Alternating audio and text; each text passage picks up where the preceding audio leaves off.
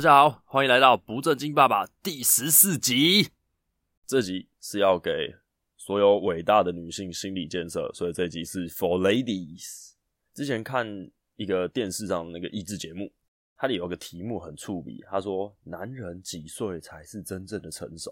答案跌破我的眼镜，答案是四十三岁。这是研究指出。我的天呐，也太老了吧！所以基本上，你现在如果男友或者是老公小于四十三岁，你就是在跟一个 teenager 交往的意思。各位女性听众朋友，你们是不是有一点感同身受的感觉？如果是有小孩，你是妈妈，你会不会有那种自己是单亲妈妈的感觉？又要照顾小孩，又要照顾这个像小孩一样的老公。如果你只是男女朋友，你会不会觉得你男朋友跟你弟弟有点像那种感觉？感觉会不会有点恶心？很像在跟未成年男子交往？各位女生朋友们，你们心理建设越早有越好，因为你们要接受他们的幼稚是来自于基因上不可逆转的缺陷。诶，我去查了一下啦，男生的那个脑部发育啊，他真的是到四十岁左右才会到达高峰，然后高峰期非常短哦，就短短二十几年，他要开始衰退。所以男生朋友们，你们要把握自己四十岁左右到六十五岁退休前这段黄金脑力时期，不然你们剩下来的前段跟后段。基本上不是在成长过程成长的很慢，就是衰退的很快，很可怜。相较于女生朋友，女生的那个高原期就很长，他们会很快就已经达到他们的那个巅峰，然后维持一个很长的高原，然后到七十几岁才开始衰，呃，七十岁左右才开始衰退。所以，我们不要在女生面前，我指的是妈妈、女友、老婆、女儿面前。在那边关公面前耍大刀，其实我们不需要做这件事情，因为我们周边的女生都比我们聪明。如果你跟我差不多年纪的话，到未满四十这个男生的年纪，你们就不要在女生面前耍一些心机了啦。你们永远斗不过老婆，斗不过妈妈，甚至你衰一点，你可能就是你成长真的比人慢，你可能连女儿你都斗不过。而且就我自己的经验里面，我觉得男人过了六十五岁之后啊，他们会，我不是说脑衰退，就是他会变得更幼稚。其实这是有根据的。牛津大学有一个研究指出，不好意思，是 英国的研究报告指出，男人脑啊会在四十岁才发育成熟。是刚刚前面已经跟大家讲，所以这种单亲带小孩的感觉，这很多女性真的我很佩服，你们真的很伟大。还好你们的母爱是写在你们 DNA 里面，不然这个地球早就灭绝了。有一句很很俗的老话，就是女生像一朵花。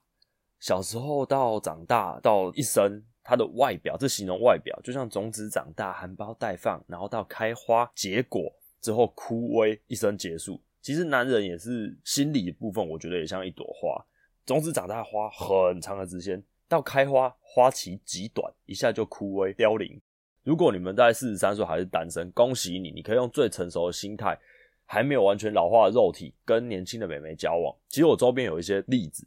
像有一些成功人士老大哥，他可能是离过婚，或者是之前没有结婚，他们到四十岁事业有成的时候交到的女友，夭寿哦，都很像爸爸带女儿出去，那个画面真的是非常的帅气。朋友之间也会亏那些老大哥，就说：“哎、欸，你这很像带女儿出门哎。”他说：“怎么会呢？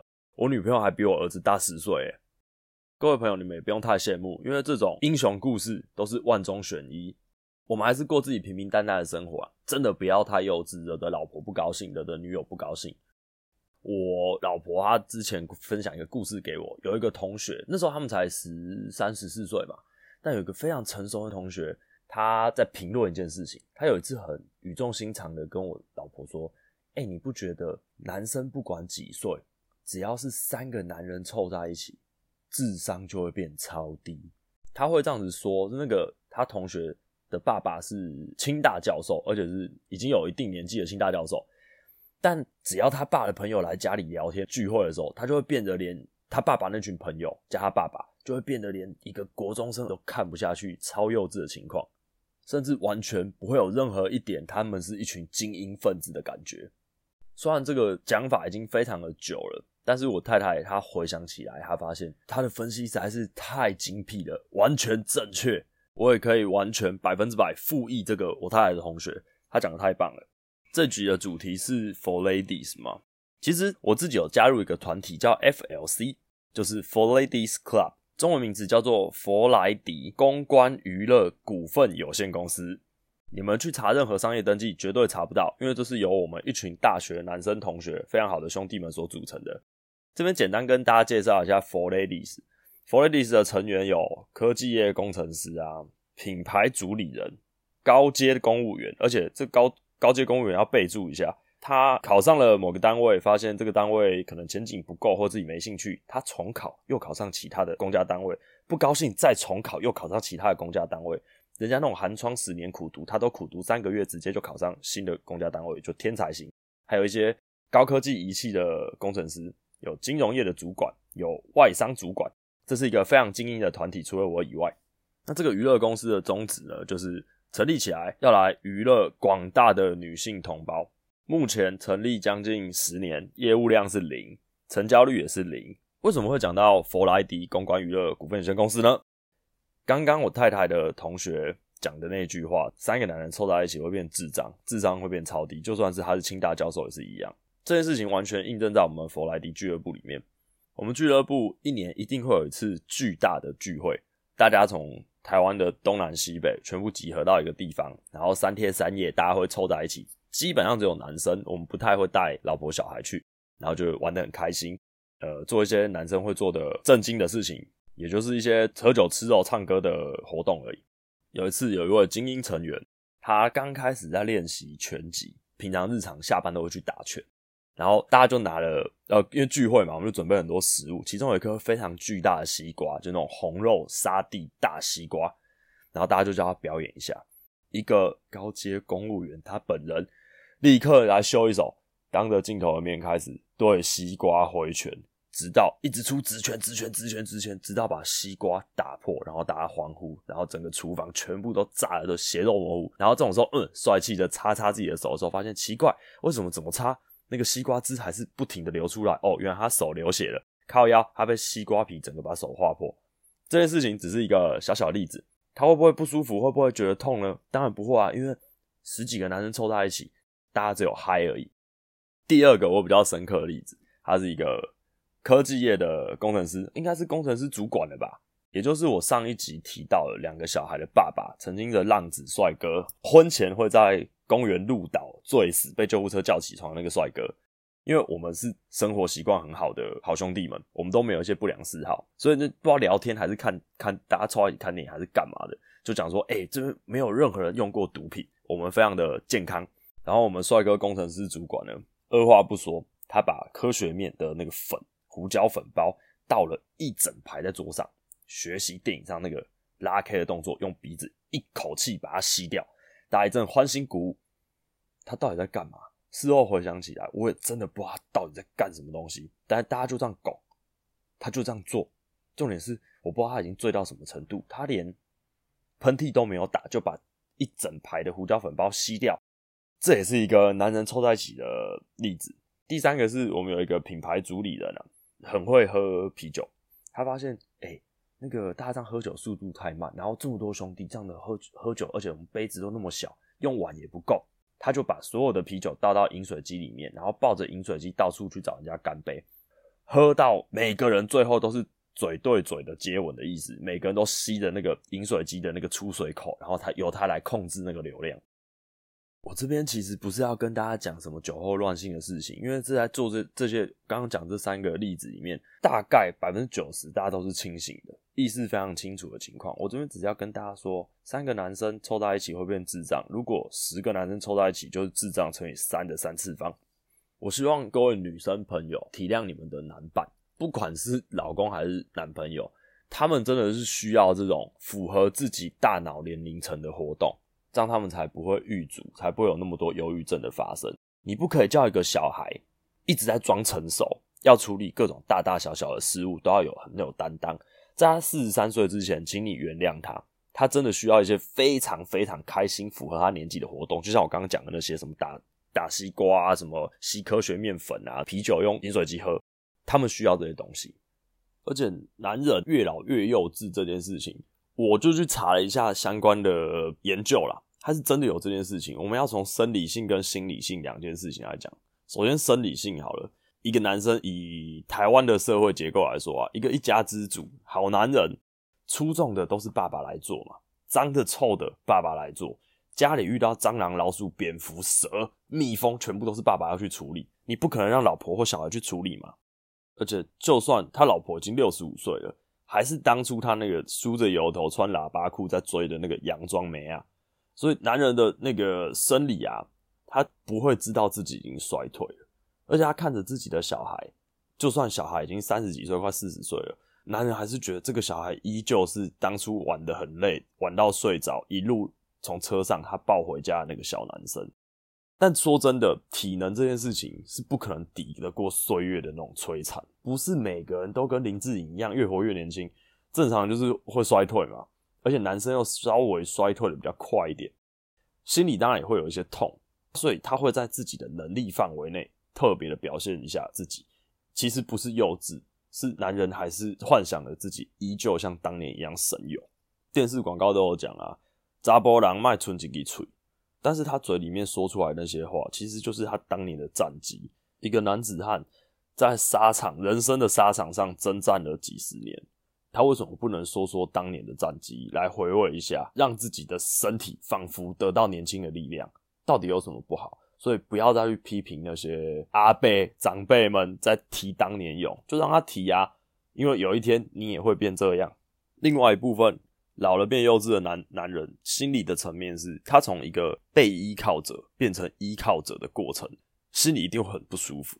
原本是全家人的依靠，到后来他需要依靠自己的儿女的时候，心理上一定会那个转变没有办法很舒服嘛。举一些例子，好，在以台湾的结构来说，像呃，可能他以前是一个船产老板，很多船产老板啊，在那个风光的年代，他呼风唤雨，底下员工可能五十、一百个人。他退休的时候，他能够呼谁唤谁？他可能只能呼唤他的猫，叫得动的只有他自己养的猫。心理上不会再那么被注重的时候，这些男人们他们就会用一些小地方来找回当年年轻呼风唤雨的感觉。所以你看，那心理上的落差有多大？他可能本来是管理上百人的企业，退休之后他只能管理一只猫，他甚至管不到他儿子女儿，因为他们不住在一起了。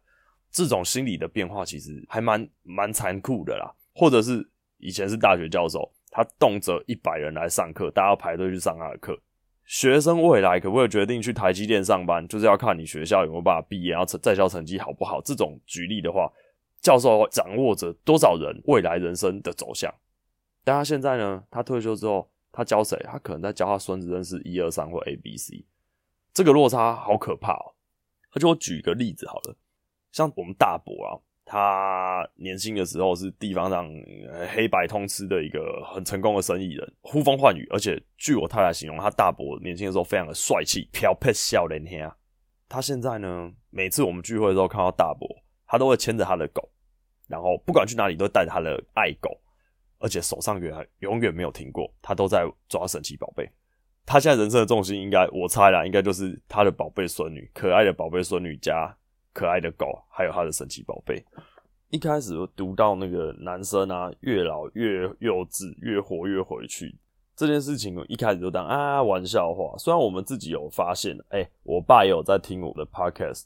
爸，你不要生气，这些都是英国的研究报告指出，你不要找我麻烦。你要的话，去找那个英国牛津大学研究报告。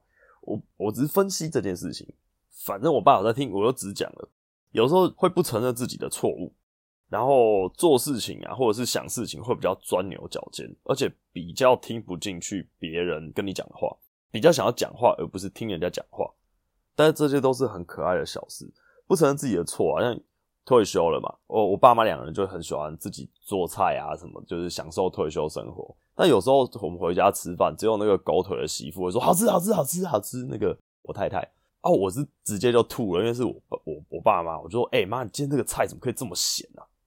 我妈都不讲话，原来是在煮菜的时候，我爸在旁边想要稍微掌控一下，说：“哎、你那个不够咸，来来，我们再加盐，给它吹了。”我妈就在，然后我刚已经调味过，啊，你这个没要煮，这里无法倒，来来来，给我加了加了。一加了之后，一吃超咸，这种时候爸爸就会露出那种尴尬的神情，说：“哎、啊，我不是有跟你说那个我要再加盐吗？啊，你之前加过，怎么没有跟我说？”那个画面就会非常的可爱，就是。老爸拉不下脸去道歉，但是又发现自己吃也发现，哇靠！要这次的菜怎么炒得这么咸？另外，像比较不会听人家讲话这种，其实我不会怪我爸，因为我爸从传统产业退休嘛，他有要管理一定基本的工厂的人数。他平常就是我跟你以前上班的时候，我跟你讲什么，你就要照做，因为我是主管，我是老板。那现在你突然要他听别人讲话，其实这个转变非常大欸。因为我知道我爸有这种情况，所以我要跟他讲一件震惊的事情的时候，我一定要先想说他从哪里会中断我的叙述。所以我要把他关键的地方先拿到前面来，挪到前面，让我爸先知道我要讲什么。不然我可能要跟他讲一件事情的时候，在开头的时候他说：“啊，你安尼唔对啦，你安尼没赛。”后那个时候我就要跟他说：“爸，你先听我讲完。”啊，我都跟你讲，迄唔对吼，迄人生吼，我我已经行到这，我经验我跟你讲，社会书唔是安尼。他就开始先把自己的一套想象先丢到你身上去。这个真的是我们自己年轻人说话的技巧，我们必须把重点先挪到前面，不要讲太多赘词。先让爸爸完全了解你要讲什么时候，他就可以慢慢听你讲。所以这种事情，我们不要要求爸爸要改进，我们自己要检讨。这就是一些 可以跟长辈沟通的我的攻略。看到爸爸这些转变啊，以后有一天我也会跟我爸一样，我可能也跟把自己的经验什么要套在君君身上，想要告诉他些什么。但我那时候可能已经不知道君君在想什么。哎，其实我现在也不知道。我自己在这边有一个小小的结论，在。脑袋成熟前，就大概三十多岁之前，我们男生就是年轻气盛啊，我们要追求求名求利，我们做什么事情都想要干掉别人，每一件事情看起来都很像在竞赛，这是我自己的感觉。但我最近我已经接近了要到四十这一关的时候，我就有很多一些朋友、一些大哥们，他们已经是四十岁以上的人，我就看他们那个转变，我大概知道以后自己会变怎样。以前做什么事情都不会输的一些老板们，气势非常强盛的人，他们现在的想法是啊，其实不用争那些啦，谁说我坏话也没关系呀，谁谁对我怎样都没关系，反正时间会证明一切，只要我没做错，然后就变得很淡泊名利的这种态度。他们现在追求的就是回家可以跟老婆小孩好好的共度晚上跟周末的时间，小孩的一切，好，现在可能要国小啊、国中啊。他们会希望小孩一切顺顺利利，可能不是每个人都希望小孩功课这种顶好啊，干嘛呀？都不是，他们只希望小孩平安健康。我认识这些大哥们，大哥级的朋友，可能十几年而已。我会发现，哇，从这五年来，他们从三十几岁变四十岁之后，那个转变真的是，我靠，有够惊人的，我惊。但我自己现在有渐渐有这些感觉，自从君君出生之后，其实只要老婆小孩、爸爸妈妈全部都平安健康，然后大家有一口饭吃，不要饿到。生活平平安安、顺顺利利的，就可以非常的满足。以前是我一定要在自己的领域里面再多尽一份力，再多前进一步，这样我就会得到很大成就感、很大的满足。但现在我真的是看着我的君君，他从哦可能不会不会讲话，到现在你跟他讲什么他都知道，虽然还是不太会讲话，但理解力不断的提升，我就觉得哇，真的那种感觉真的好满足。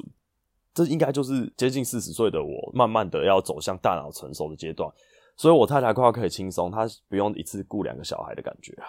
不止身体啊，我们也要努力的维持自己心态的年轻跟健康。好，那我就直接进入今天的好物推荐。我们不只要维持自己的年轻活力，我们要维持我们饮料永远是冰的。因为我今天要推荐的好物是一个知名 Y 牌的保温杯。保温杯有什么好推？市面上一堆，夜市也在卖，人家赠品也都在送保温杯。为什么我要推保温杯？这个有一个前因后果啦。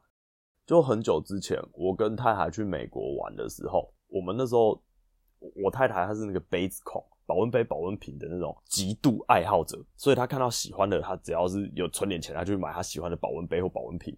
这个 Y 牌的美国的保温杯啊，它真的很酷，因为我们。都有喝咖啡的习惯嘛？我们在国外就很开心啊！早上一大早拿着新买的那个保温杯，我们去买了一杯冰咖啡放在车上，然后我们就一边喝一边喝。那我跟他其实我我他也没多成熟，他很幼稚啊。我们就一起去到处去玩那个美国的那种游乐园，在游乐园那个露天的停车场的夏天，那个非常可怕，里面车内温度保证超过五十度。那我们就懵呆啊，我们忘了把那个保温杯带下车。当傍晚回到车上的时候，要求哦，那个咖啡里面竟然还有冰块，咖啡的口感没有因为冰块融化而被冲淡。那时候我突然很震惊，就是哎、你这个牌子的保温杯到底是哪来的？然后因为我们他他买而已二话不说，第二天我也去买一个跟我太太一样款式的，就是现在大家讲的冰霸杯啊。而且那是很多年前的事情，我到现在还是唯一使用我的 Y 牌冰霸杯。它非常的神奇，它那个盖子啊是亚克力的盖子而已，开口的地方也是一般的那种磁铁式的开口。但它厉害在哪里？它就是不会漏。有时候你把它直接这种，一般保温瓶才会放在包包里面嘛，保温杯你不太敢放在包包里，因为怕它侧漏或干嘛。这个保温杯边盖就给它丢进你的包包里，就是不会湿。而且它保温的那个效果真的超好。出门的时候，我现在去上班，我都在冰霸杯里面装满了我的冰块，然后带一瓶水，所以我出门就只要一直加水，一直加水，一直加水，加到我回家，我可能喝了两千 CC 的水，我回家之后，冰霸杯里竟然还有冰块。而且这个美国人设计也真的是误打误撞，还是他们超爱台湾。台湾手摇饮料王国嘛，你基本上外面卖那种大杯的手摇饮料，不要那种胖胖杯，你都可以直接搂进你的那个 Y 牌保温杯里面。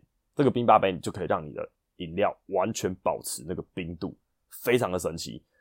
真的是差没有多少钱，虽然台湾真的是妈的很黑心，卖超贵，但是如果你拥有一个，你可以节省掉非常多的。